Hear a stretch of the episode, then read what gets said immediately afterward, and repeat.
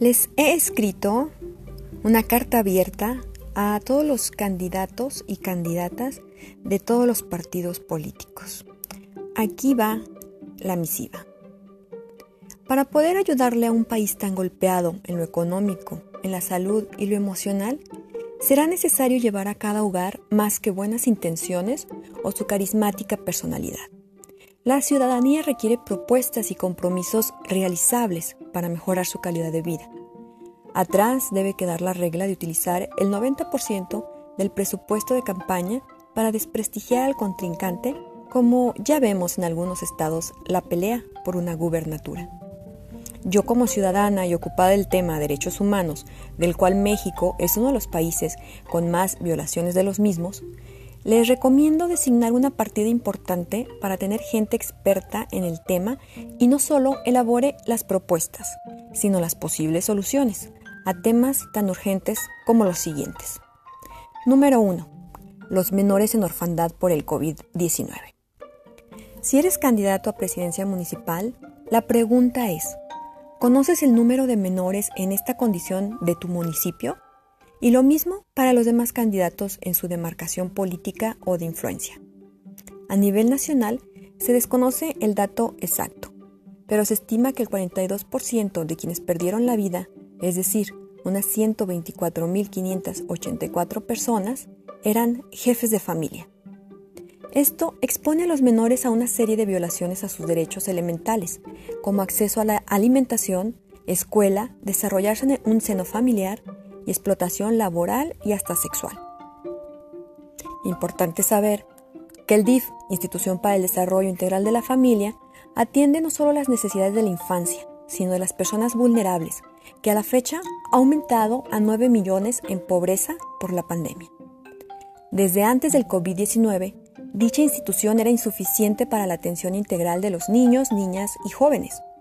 Por lo tanto, es importante reestructurar dicha institución inyectando más recursos para su funcionalidad.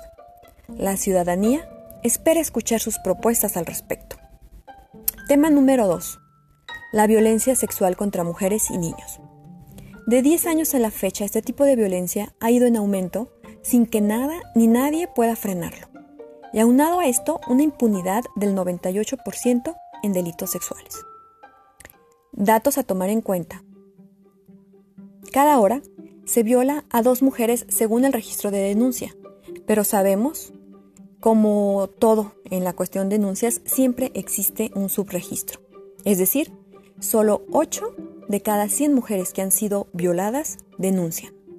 Mucho por trabajar en las lagunas legales, burocracia en los ministerios públicos y capacitación en todo el sistema legal para una atención empática, humanitaria y justa con la víctima. La ciudadanía vive en un estado de constante indefensión. Ustedes como candidatos, ¿cómo planean cambiar ese entorno? Vivimos en un país donde cada día buscamos a alguien que no regresa a casa. Seguimos buscando a Wendy, a Laura Azucena. Cada día despedimos a 10 mujeres como Monse, que no, no sobrevivió a los golpes de su pareja. Hoy, la violencia intrafamiliar se evidencia por la conectividad a la que nos ha orillado la pandemia, y escuchamos un audio de la maestra de inglés frente a sus alumnos siendo violentada terriblemente por su pareja. Imposible no estar preocupados ante tanta violencia, tanta impunidad y silencios cómplices. Ustedes como candidatos, ¿ya tienen en su agenda la solución a estas dinámicas? ¿Qué tienen diseñado para convencer a las víctimas que se les hará justicia?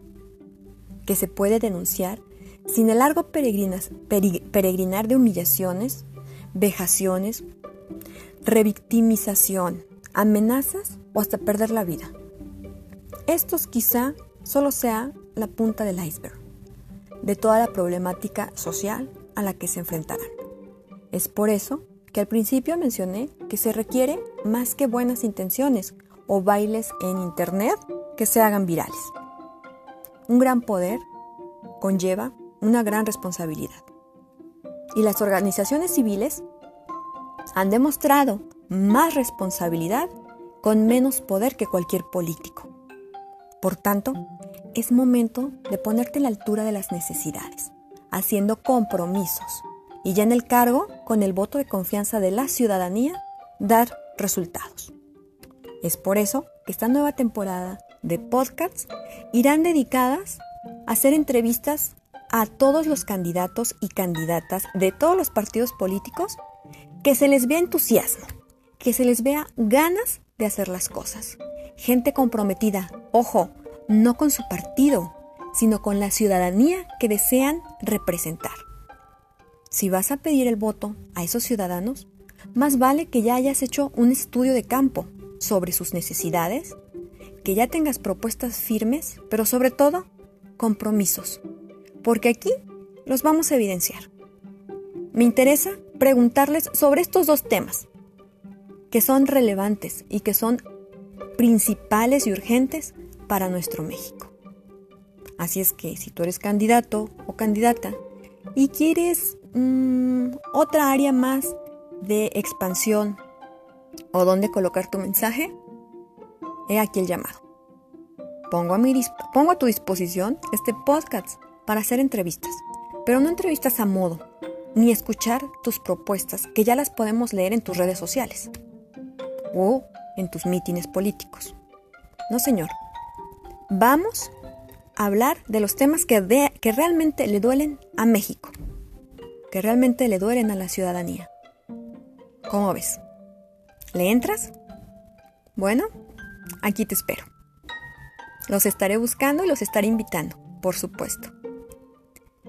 Y es así como arrancamos esta nueva temporada de podcast. Las entrevistas con los candidatos y las candidatas. Saludos, nos escuchamos en la próxima.